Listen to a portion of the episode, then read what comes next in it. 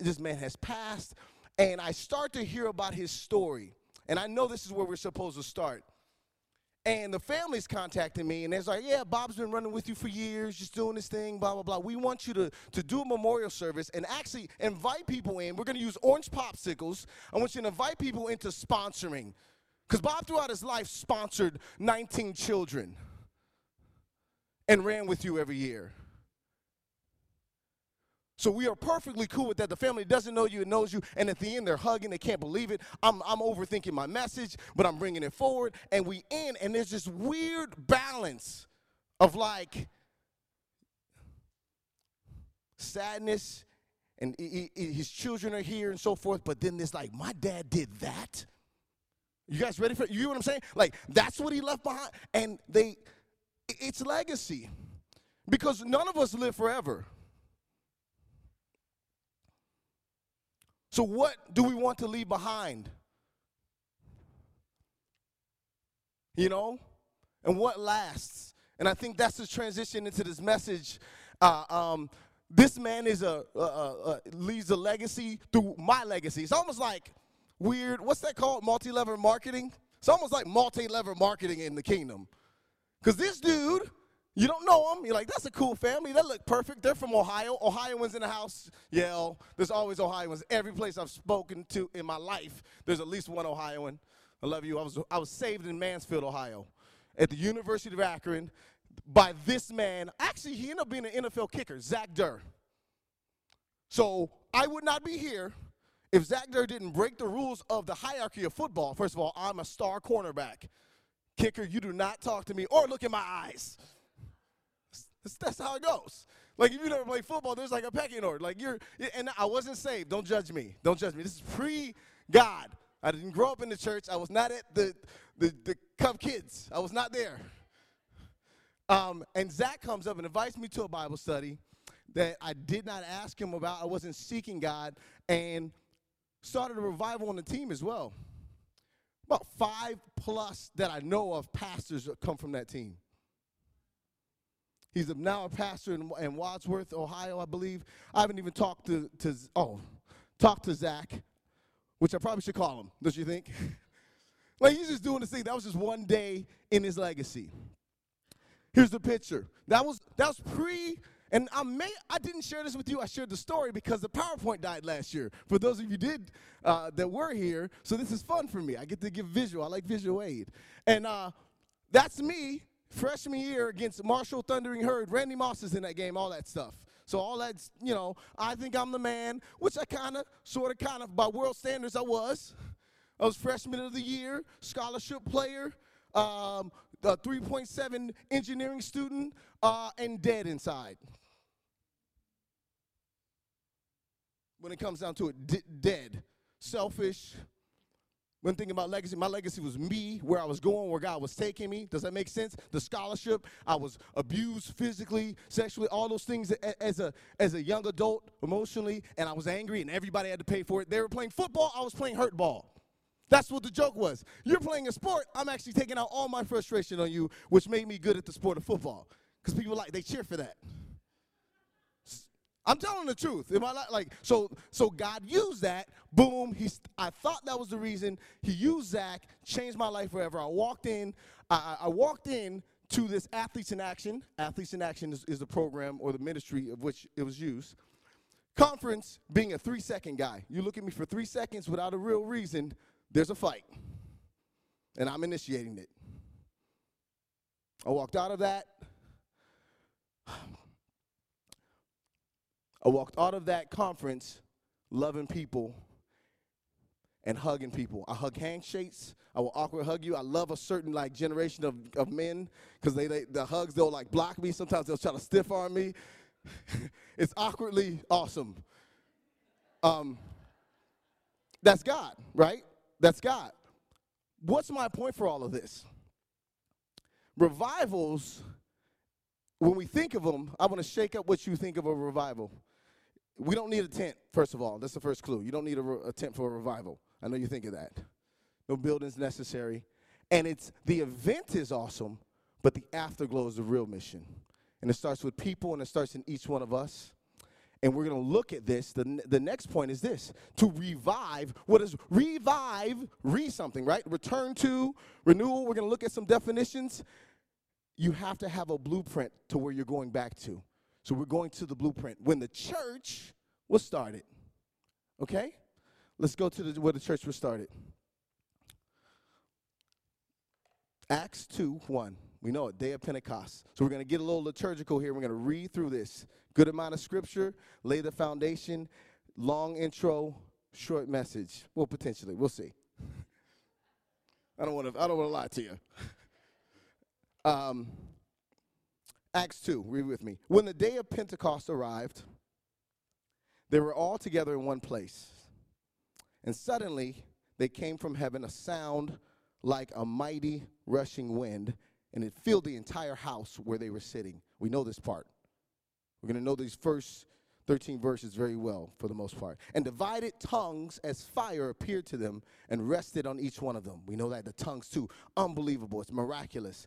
And they were all filled with the Holy Spirit and began to speak in other tongues as the Spirit gave them utterance. Now they were dwelling with them in Jerusalem Jews, devout men from every nation. There are some key words here already. Every nation was there. Okay? Very intentional. They were one, but every nation was there. And at this sound, the multitude came together and they were bewildered. What's going on? Because one was hearing them speak in their, his own language. And they were amazed and astonished, saying, Are not all of these uh, who are speaking Galileans? And how is it that we hear each one of us in our own native tongue? Again, this is the miracle part. We remember the tongues, the church has started, it's happening. And, and, and it's going to only get better. Parthians, Medes, Elamites, residents of Mesopotamia, Judea, Cappadocia, Pontus, Asia, Phrygia, Pamphylia, Egypt, and the parts of Libya belonging to the Cyrene, and visitors from Rome, making sure we know everywhere, everywhere. Jews and proselytes, Cretans and Arabians, we hear them telling in our own tongues the mighty works of God. And all were amazed and perplexed, saying to one another, What does this mean? This is, this is miraculous. But others mocking, saying they were filled with new wine. I love the Bible. The reason we know the Bible is real is they get all of it.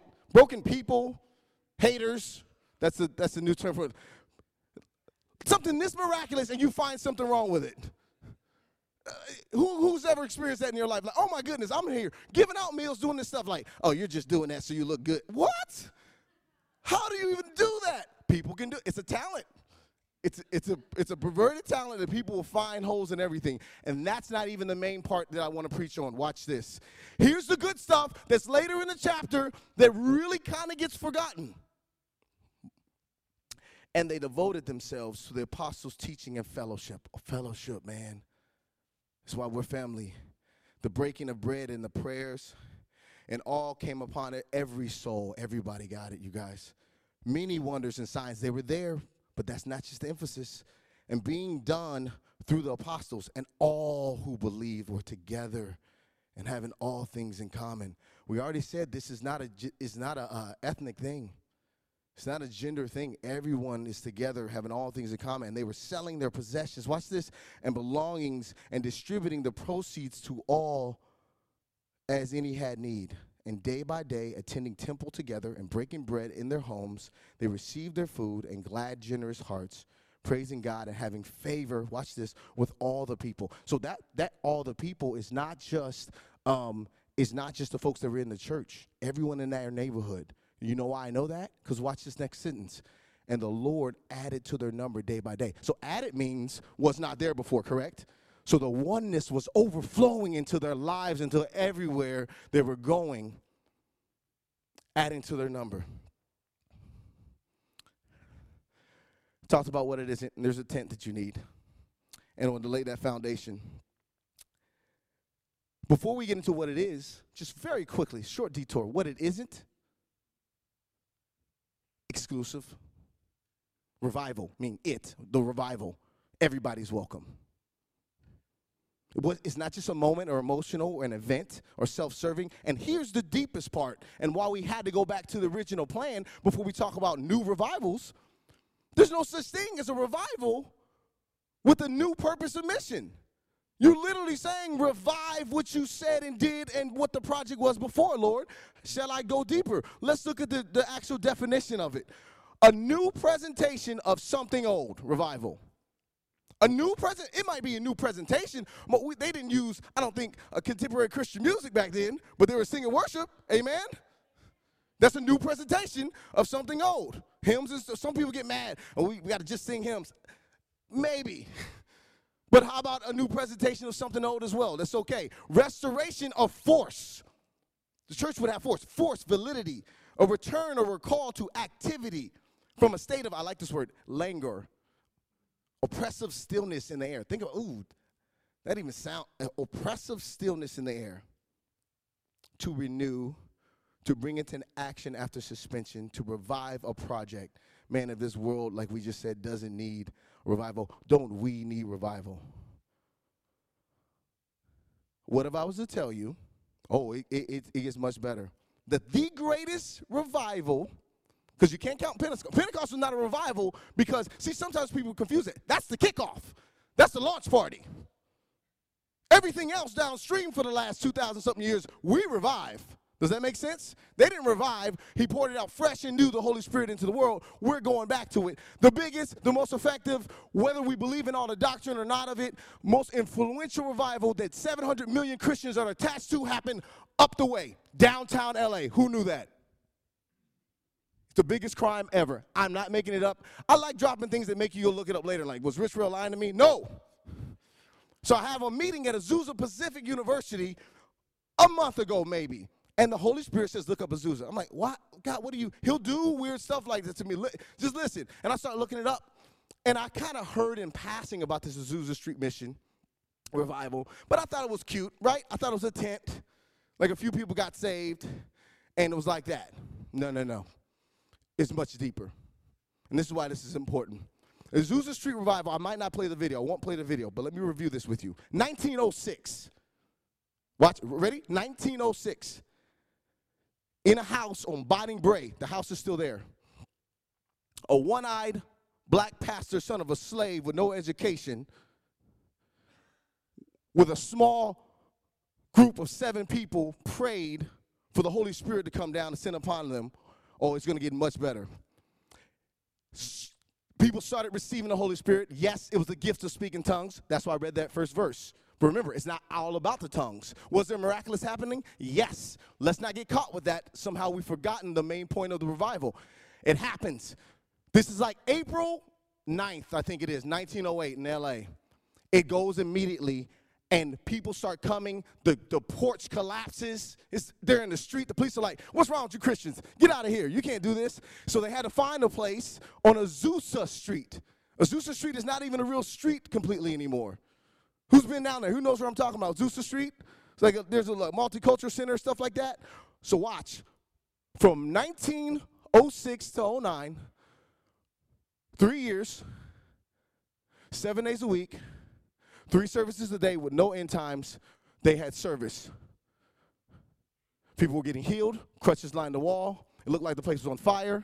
People came from all over the world sent them out, send missionaries, and immediately God did something. 1906, remember 1906? Jim Crow. Let's keep it real. I don't like to do cute talking. It was acceptable and high fived for segregation then. When he learned about the Holy Spirit, he had to sit outside and listen through the window down in Houston, Texas. That's this man, William Seymour is his name, by the way. Lost his eyesight through, through uh, um, um, chicken pox, I think it was when he said he d- disobeyed God and t- serving the mission. I haven't even got to the good part. Are you ready? 1906, LA. 350,000 people live here.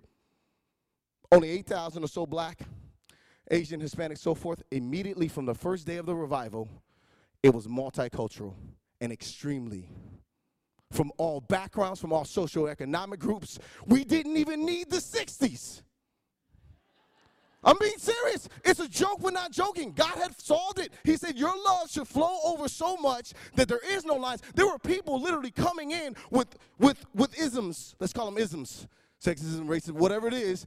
And God was dealing with it on the spot. There was a man that tells a story, Bartleman, that came from North Carolina, heard about it, because the healings were getting passed around. They had this newspaper that you see called the Apostolic Faith. 50,000 copies or so go, were going all around the world. It's all happening in LA, by the way. There's, you ask any church theologian, there's nothing even close to this. From every, they were landing at what? Uh, Union Station coming up to get to Azusa Street. Every background. It was extreme oneness, and that's what we saw in the day of Pentecost. I am going to play it quickly. Just listen to. I wish I could fast forward. Is there any way for you to go towards years, the end? All races, no. sexes, classes, and nations gathered in a miracle at Azusa Street to offer the church an opportunity for restoring its lost holiness. Seymour called for all Christians who honored Christ to come together. Most misunderstood this move of God, taking tongues as the distinctive mark of Pentecostal fellowship. Seymour believed the primary work of the Holy Spirit was not to enable one to speak in tongues, but to make all races and nations into one common family. Seymour remarked, If you get angry, speak evil, or backbite, I don't care how many tongues you may have, you have not the baptism of the Holy Spirit. Christian history is looked upon differently from this Seymour's point of view that the original revolutionary interracial equality at Jerusalem, Samaria, Antioch, and Ephesus, and many more places was meant to be one of the main values of the Christian life.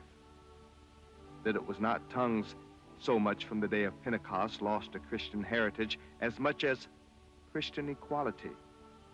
And that this power to turn the world upside down comes not so much from speaking in tongues as to be determined to walk in love, letting none of society's distinctions of race, sex, class, or nationality hinder, restrict, or segregate this love or fellowship. When Christians cannot live with each other in unity, then one certainly cannot expect the rest of the world to do so. Political solutions to human problems are no substitute for lack of spiritual solutions.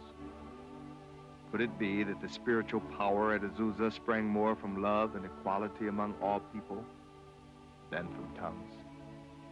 Seymour called it human equality in Christ. Dewar.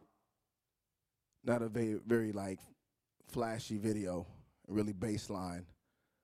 And I wasn't going to play it, but I think it's important, and please listen to my heart on this. See, sometimes it's tough. Uh, man, we're family, so I say it like this: like, you, please don't think you're hearing this oneness from from a black male. This is just coming from a child of God. That that also absolutely is feeling God over the church, as I go with church by church and the conversations I have with pastors and everyone in such dark times, what really could convince and speak of the love and radical nature of God, and that ties into this ministry that you guys have been a part of, is oneness. The world is perplexed by it because we're told and taught separation and ranking and any from the very all of us have biases so the most radical thing that Jesus prayed for, and I'm going to touch on this again in John 17, his final prayer before the cross, and we'll hit, hit that, was for oneness. In any revival, the three components that must be present is love, a radical desire for more of the Father. It's not self serving, mission. So immediately we're going to look at these verses where it, it does overflow. It, it, you want to do for others. We want to give for others and oneness. So, what is it? How and where does it start? Revival, small print, and, and what do we do now?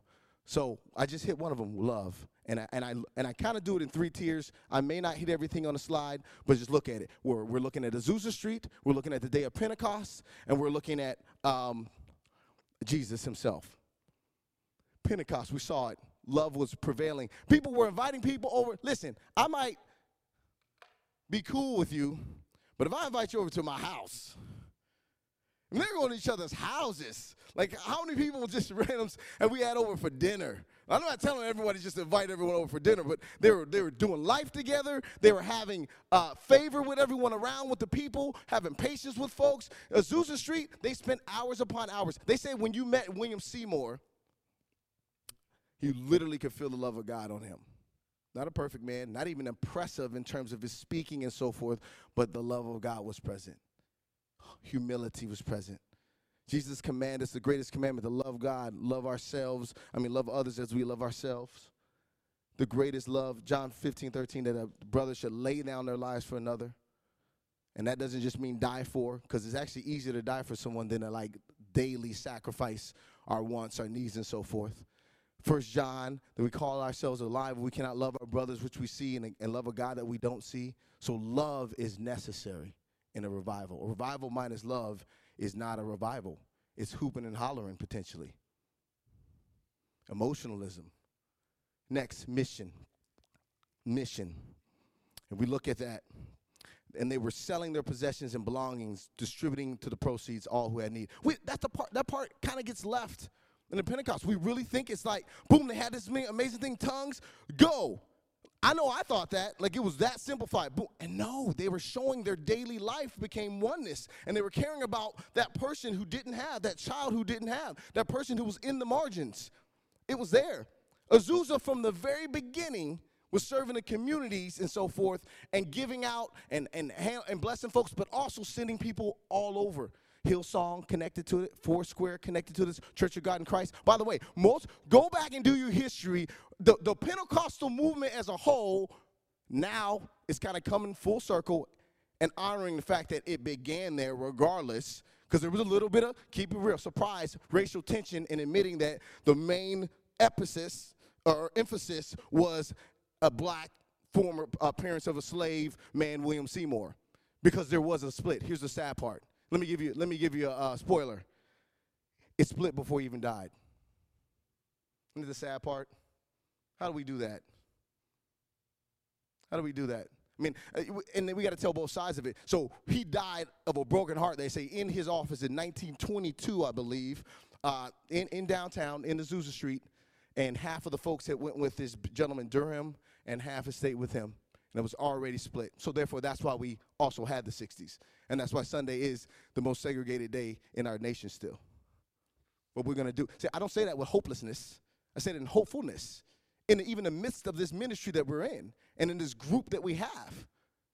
This diversity, this oneness at our runs, at, our, at, at the marathon, at what's going on is mission. The Great Commission Jesus talks about. Luke 4.18, immediately in his, in his opening speech, he's talking about others. Last but not least, oneness. Which you're saying you already hit these, but I am. I'm just hitting it more explicitly. Um, when the day of Pentecost arrived, they were in one place, all who believed, and they had all things in common.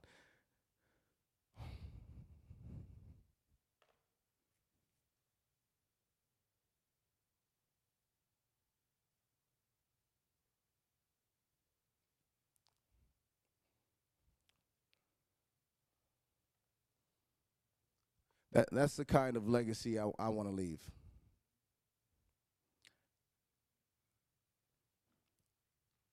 John 17, 20, 21.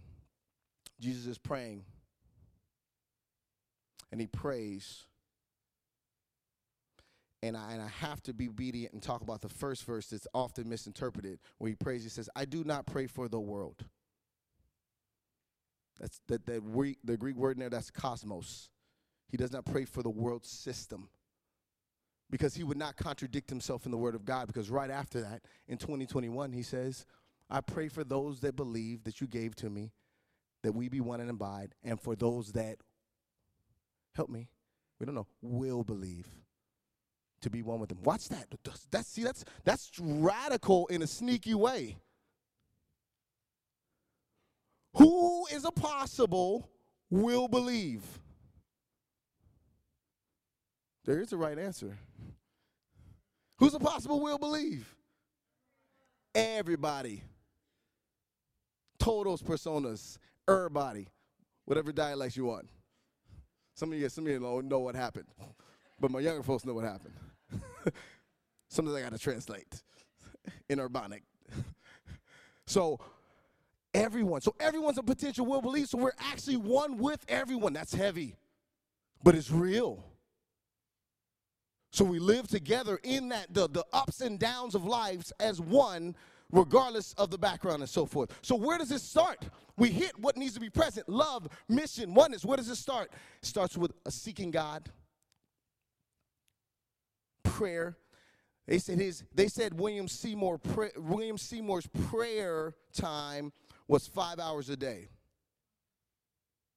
And there's all kinds of documentation. Five hours a day, and he thought things were getting tough, so he had to ramp it up to seven at one point. And I'm not saying that to be, oh man, this dude is impressive.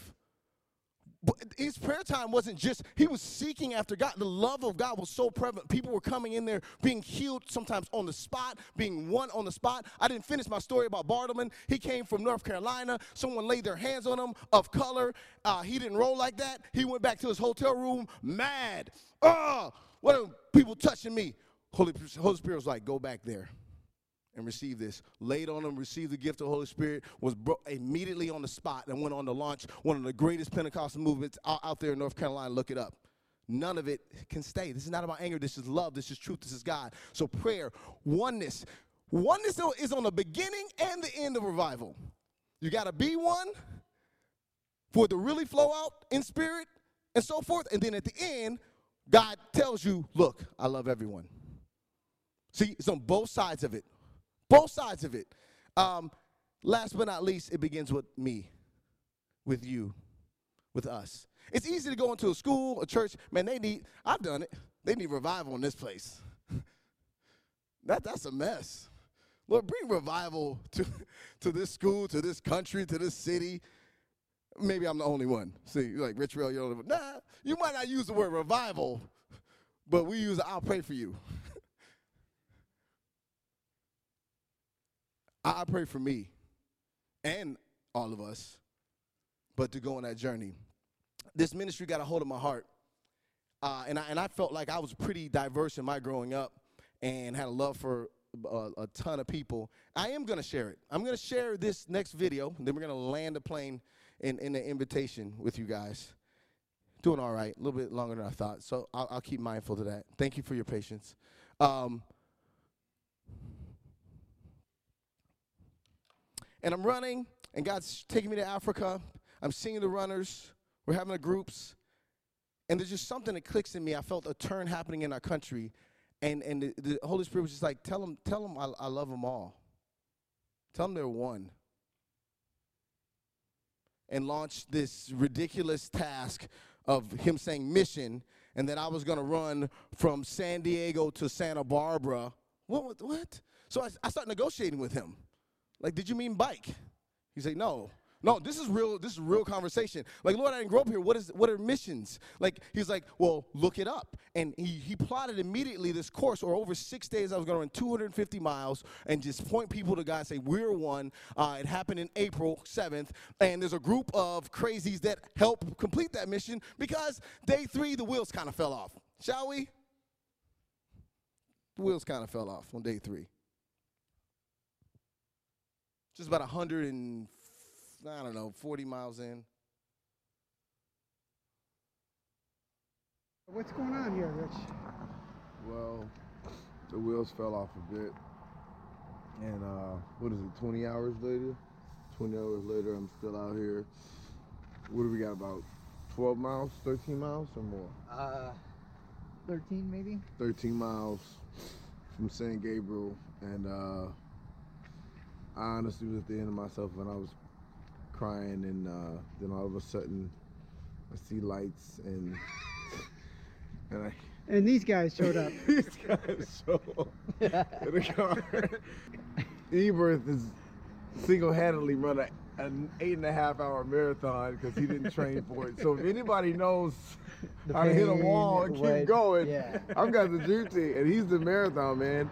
And then Ricky just um, Moses style gave me this walking stick off the street, and I am going to use it like with no shame. And I might incorporate a walking stick for tomorrow, take some of this pressure off my back. But I got to start moving. I couldn't walk last night, you guys. I could not walk. I went to bed praying like, if you let my legs move, I won't stop until until I get there. That's why I'm here. If things were perfect, what Mission One race would have been from the very beginning, from the first mission.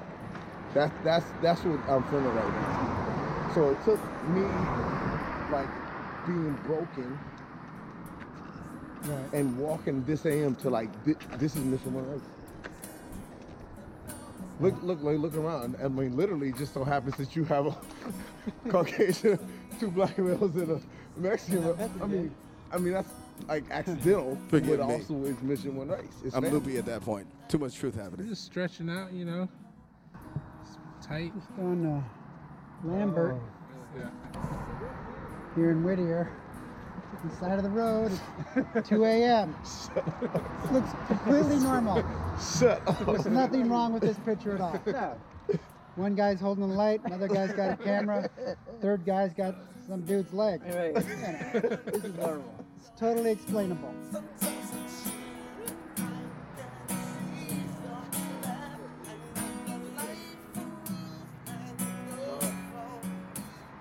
this world, you live out oneness, it changes everything.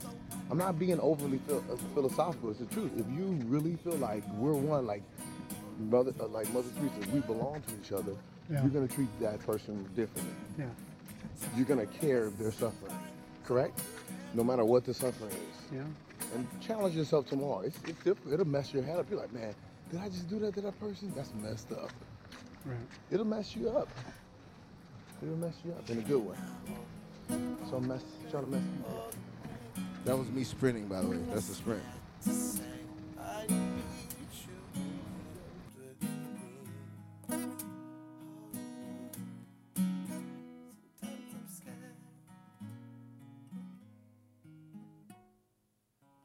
So, so that was going to lead into the small print, but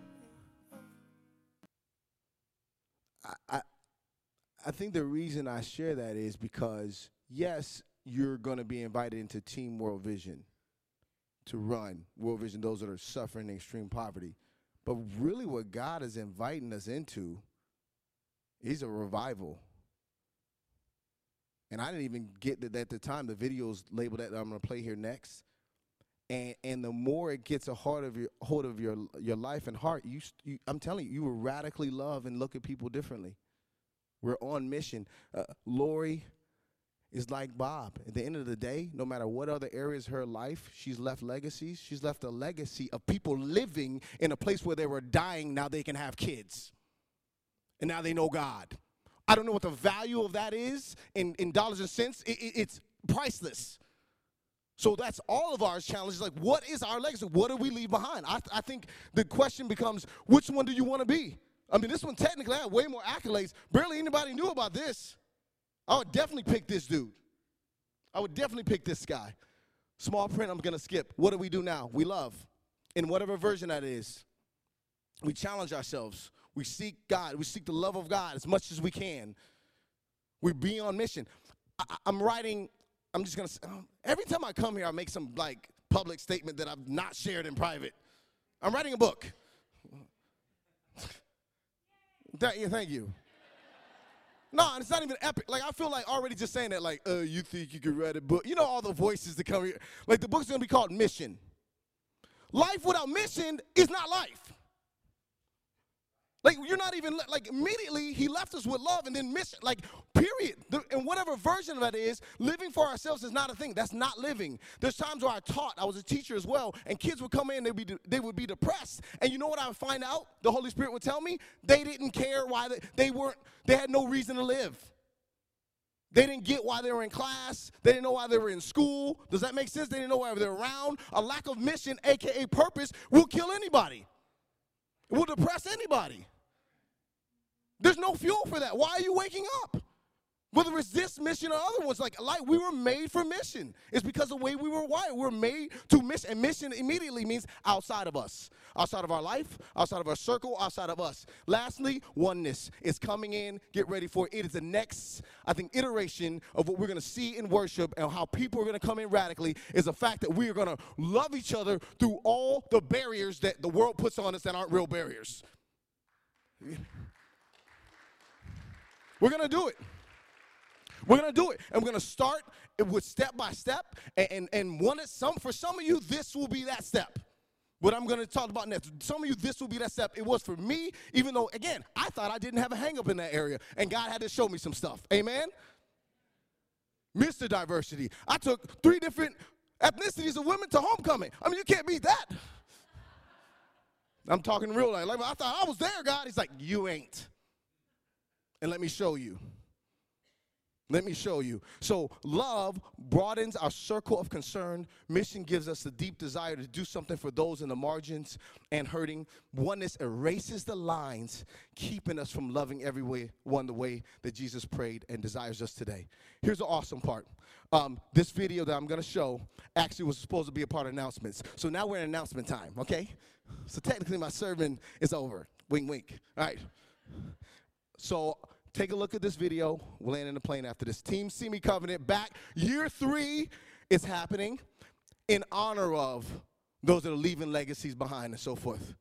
That's how we're rolling. Just like Bob Smith. And uh, one last story at the end. Here we go. Sorry. I switched it here and forgot I wasn't connected there. Sorry, Team Shift.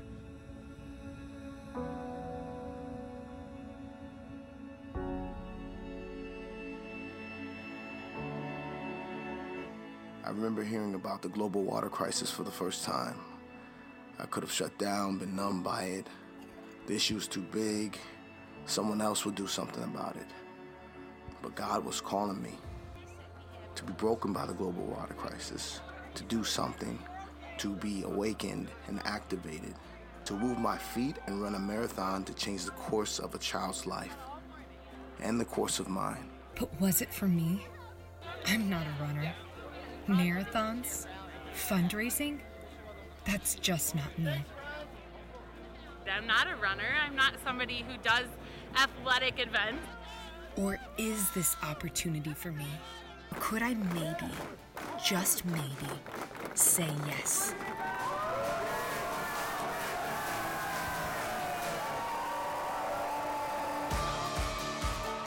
When we say yes to God's crazy invitations, boldly trusting in His faithfulness, He does amazing things. Because on the other side of yes is water and fullness of life, and God has something in it for you. And believe it or not, this is gonna be fun. Because this isn't just running, this isn't just water. This is the church. This is the body of Christ coming together to love and serve the least of these brothers and sisters of ours, to see and experience God's transformational power.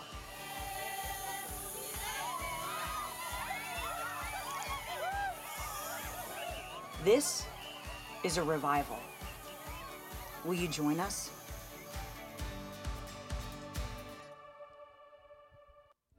So that's the that's the formal invite. Who's coming? Who's doing it? Like, you know, I'm not gonna make you raise your hand. That always fails, by the way. Who's everybody raise your hand that's in? No, just meet us at the table here is what's gonna happen. Okay, meet us at the table here. Um, there's churches in this area that are now coming in uh, because of your faithfulness. There's people that have been serving. There's children that are literally living thousands. This is LA. Um, this Dodger Stadium. That's the group that's running the full. You run from Dodger Stadium through 300 stop signs and stoplights free. You can't stop me, LA traffic. The streets are blocked for you. You're VIP. And we go through and we end there, and God will epically take you through a journey. And you end the Santa Monica Pier, you will see the beauty of our city and the fact that God would use this for the revival like that. The biggest in modern church history, period. This, this city, this area is anointed for this. Listen to me. God called me to the city specifically when I did not ever want to visit. Don't be offended, ever. And I love it. And I'm like, where has this been all my life? Like 13 years it's been happening. Look at this. 2019, over a million again. No one had done that in the history of the Los Angeles Marathon. We did it twice because of churches like you coming and teaming with us, and that's over a stadium's worth of Staples Center's worth of children with access to clean water. These aren't just stats; these are real life. What are we going for? Twenty-six thousand lives this year, for sure. All the zones. I'm showing this stuff to just give you a background. It's not a small thing. It's a revival. It has to be. I'm going Compton to Santa Barbara, Inglewood, Riverside, Temecula. Th- these are our teams. You name something else that that's happening right now where those people, where all of us are running together. It's not. It's a revival. It is the Azusa Street, a different uh, uh, presentation of something old. Those are all the zones because it's so big in the area uh, and the churches that are activated with us. And it's not just water. We're doing five-fold community development, taking them not, this is not a dependent relationship. This is an independent relationship where we leave in 10 to 15 years, it's theirs. And the community is operating because they're free from water, sanitation, hygiene, they have it, food security, education, economic empowerment, and, and health and nutrition. That's what's happening, and it's Christian witness the whole time. If you want to know more, just come with us in the season. We teach during the kickoff, during the impact nights, all that stuff. Here's the flow. We trust Bill for two years. We don't just come in and say, hey, let me tell you what you want. 44,000 employees, 40,000 of them are actually indigenous folks. Only 4,000 are non Costa Rican, uh, um, Zimbabwean, or whatever the case may be. Okay? Awesomeness. Here's an example of the water project. Matt's coming in, giving me the. giving me to get out of here, which is awesome. so that's why it's family. Like, listen, bro, good job, but uh, I, I love it. That's why we're fam- like family. Uh, oneness. Watch this. This is the connection. That's you guys running. Here's the access to clean water. The storage tank that's pumped 12 kilometers to 5,000 or uh, 6,000 families, 10,000 people. This is just one watering spot where they've come from all over that area to bring their, their jerry cans that I don't have with me because I gave that one away. That I don't have with me. And that's oneness. That's a direct line connection to the other side of the world. This woman, and we're going to end with Love Like Laurie. Her name is Laurie, spelled differently L A U R I E. She runs with Hope Santa Barbara. And I got permission to share this story. And I'm in um, Bay Area, by the way, Bay Area at the time, preaching at this church, uh, a covenant church, the oldest covenant church in the state, Matt. First covenant, I think it is. Um, second, no? Okay, sorry. I got my facts wrong. And I get off the stage and I get a text from Laurie. And she said, You may have known this, but uh, I've been fighting for Jackie Lou, her daughter. She ran with us a season, then had to take a season off. And and I didn't know as I did Mission One race, and then I was up there in Celebration Sunday. She texted me, "Hey, you might have known, but but Jackie back Jackie died, and they ran."